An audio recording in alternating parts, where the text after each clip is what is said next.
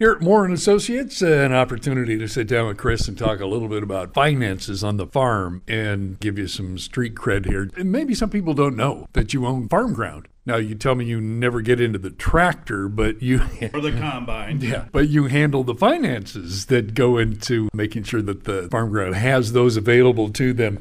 Listen, the deal is that we're going into a new year here. We're about ready to start planting stuff in the ground. And last year we had a pretty good year, so a lot of these guys are at least richer than they have been in recent years. But still there's a lot of challenges as we go into this new year with inputs and prices that we're not quite sure how they're going to be. So, boy, it's really difficult to manage that bottom line going into the season. It's more a matter of trying to manage stuff as it comes at you. So, with these farmers that have more cash in the bank than typically, what's your message to them about managing those things coming at them this year that could be turning into black swan events? Well, most financial advisors don't have farms that they actually purchased. They either inherited them from a family and somebody either cash rents them or share crops or something like that. Mm-hmm. And most farmers don't have financial advisors because they put money back in the land or whatever they're doing as well.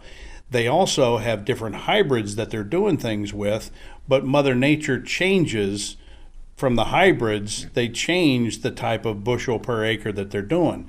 So, trying to plan what you're doing, whether it's Mother Nature forcing your plan, whether it's drought or wet weather or whatever it may be, the same thing with economic conditions, with checking, savings accounts, money markets, investments, whatever it may be. Most people don't know what diversification means.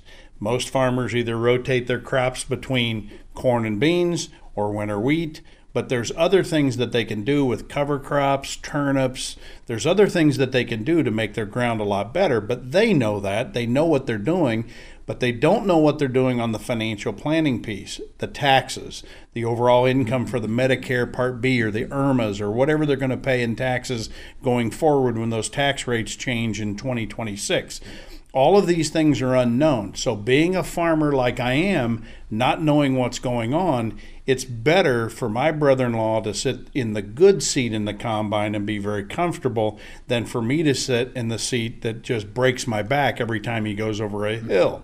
So, most of us don't even think about that. So, being a farmer myself, I now know a little bit of knowledge of what it actually takes to do what they do versus just not knowing. And I think that's what a lot of farmers want to have is they don't want to have somebody that's going to sell them a product. They want to try to make their products the best they possibly can and the most efficient, just like their farm. You know, as you talk about the taxes that uh, could change here in just a couple of years, uh, something we all have to plan on.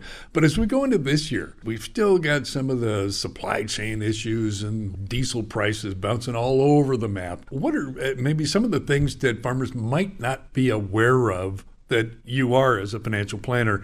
You talk about taxes, but whatever it might happen to be, as you look forward, do you see anything on the horizon that maybe we can pre plan for? Interest rate changes, changes that are going to be happening with the federal government that they are either raising or lowering interest rate changes, and what opportunities to put the money in that does that. Farmers are very, very knowledgeable on the types of things they want to invest in because they invest in either John Deere or something like that. So they're very comfortable in those types of scenarios. The problem is is you get over concentrated in certain areas and you, you forget that even drying corn at 6 bucks a bushel waiting for it to go to eight bucks a bushel sometimes is not the best thing to do when it goes to five bucks a bushel and you have to sell it.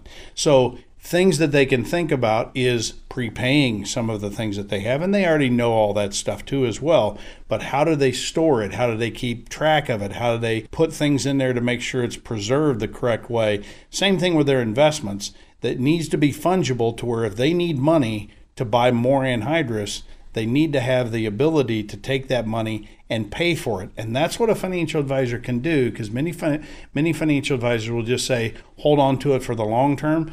Farmers certainly need things for the short term, and that's where financial planning advice comes into effect is where can they take those things to make it less taxable and more liquid so they can do all the things they need to do as a farmer. Quick snapshot there with Chris Moore, Moore and Associates. Chris, thanks. Always good to talk. You're welcome, Mr. Winters. That's why you are the farm director. You are directing everybody in the right direction. Podcasts by Federated Media.